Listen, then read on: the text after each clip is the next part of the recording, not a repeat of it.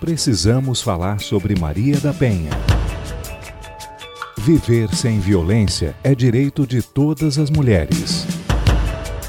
Coluna produzida e apresentada por Eliane Patrícia Araújo. Violência doméstica é um problema social complexo, conhecido, mas pouco debatido. A coluna semanal Precisamos Falar sobre Maria da Penha traz à tona este debate a partir da análise de especialistas. Na coluna da semana passada, analisamos a música Camila Camila da banda Nenhum de Nós e constatamos que Camila sofria violência física e psicológica Devido à grande repercussão que teve a análise da música Camila Camila e da relevância em aprofundar e desenvolver os aspectos da violência psicológica de relacionamentos abusivos, hoje a especialista que nos honra com sua participação é a psicóloga Ariadne Suzuki de Lima, graduada e mestre pela Universidade Estadual de Londrina. Quem usa de violência geralmente faz pelo uso da força o outro agir contra sua vontade e a favor da vontade de quem está emitindo o comportamento de violência. E aí, nesse mesmo caminho, a violência psicológica é toda e qualquer ação ou omissão que causa ou visa causar um dano emocional ou diminuição da autoestima, ou mesmo da identidade ou desenvolvimento da pessoa. No final das contas, a violência psicológica tem esse objetivo de degradar ou controlar as ações ou mesmo os comportamentos ou crenças ou decisões da vítima. Ela pode então ocorrer com o uso de força física ou o uso de outros poderes, como um poder hierárquico, como um poder emocional que eu tenha sobre a vítima. É importante salientar que o ponto crucial da identificação da violência psicológica não é apenas a forma como o comportamento se apresenta, mas o dano que ele causa na vítima é um tipo de violência de difícil identificação, né?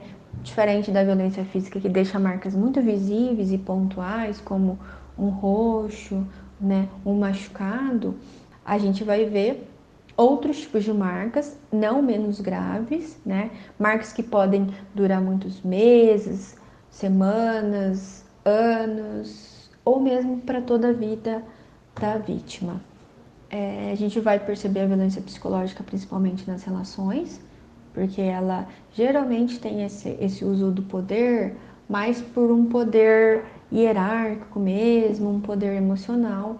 Então a gente vai ver nas relações entre empregado e empregador, pais e filhos, entre amigos e entre casais.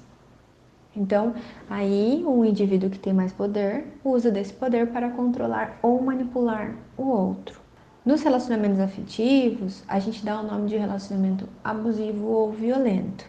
E ele merece destaque pela grande proporção de casos existentes, que muitas vezes resultam em morte por parte da vítima, como a gente vem acompanhando bastante na mídia. Alguns comportamentos que a gente percebe no, na violência psicológica é, são humilhações, chantagens, cobrança em excesso, controle de onde o outro vai, com quem vai, como vai, quem vai estar junto, controlar o dinheiro do outro. Esses comportamentos são muito recorrentes nesse tipo de violência.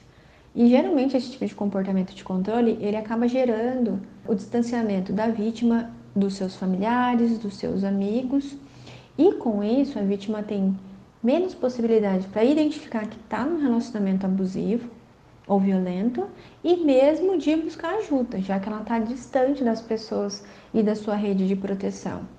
Uh, nos relacionamentos abusivos, a gente vai percebendo um tipo crescente de controle e também um tipo crescente de violências. Então, por exemplo, começa com xingamento, depois tem um, um puxão, ou um segurar com força o braço, aí vai chegar um dia que tem um tapa e assim por diante. A gente chama isso de escalonamento da violência, ou seja, a violência vai crescendo aos poucos. Outra consequência bem visível na vida das vítimas, primeiro é que ela vai sempre estar tá pisando em ovos, ela está sempre muito insegura de como se comportar, o que ela pode ou não fazer em relação ao parceiro ou à parceira. E é muito comum ver traços bem marcantes de ansiedade e até mesmo de depressão.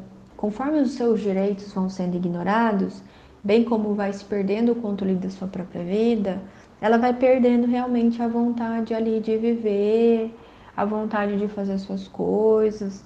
O risco de morte em relação aos relacionamentos abusivos é considerado tanto pela crescente forma de violência, como já foi dito, mas também por conta da depressão e um possível suicídio da vítima. O mais importante de tudo, quando a gente fala de violência psicológica, é alertar as pessoas que perceberam que de repente estão em um relacionamento abusivo, que eles podem sair desse tipo de relacionamento. É um caminho difícil, não é um caminho fácil muitas vezes, porque muitas vezes a autoestima da pessoa já está abalada, porque ela já se distanciou dos amigos, mas que ela pode, né, mesmo com todas as dificuldades, procurar ajuda. O primeiro caminho é buscar informação, entender mais o que está acontecendo, e aí buscar também ajuda de amigos, de familiares, buscar ajuda de pessoas que entendam sobre, como um profissional, né, que pode tanto ajudar essa pessoa a identificar se é um relacionamento violento, abusivo, e também para pensar aí com a pessoa as possíveis rotas de fuga, o que, que dá para ela fazer, como sair desse relacionamento. Eu falei dos amigos e familiares, eles vão ser muito importantes em qualquer uma das situações. Além disso, existem diversos canais de ajuda às mulheres que se encontram vítimas de violência.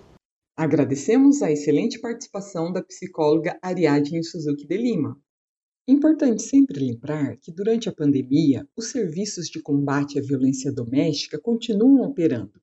Caso você esteja sofrendo violência doméstica, ligue 190, Polícia Militar. Ou se quiser esclarecer dúvidas sobre seus direitos e sobre a legislação vigente, ligue 180. Se você tem alguma dúvida, quer dar sugestões ou fazer críticas, entre em contato conosco através do WhatsApp da coluna 043 9 8835 9339. Precisamos falar sobre Maria da Penha. Viver sem violência é direito de todas as mulheres. Coluna produzida e apresentada por Eliane Patrícia Araújo.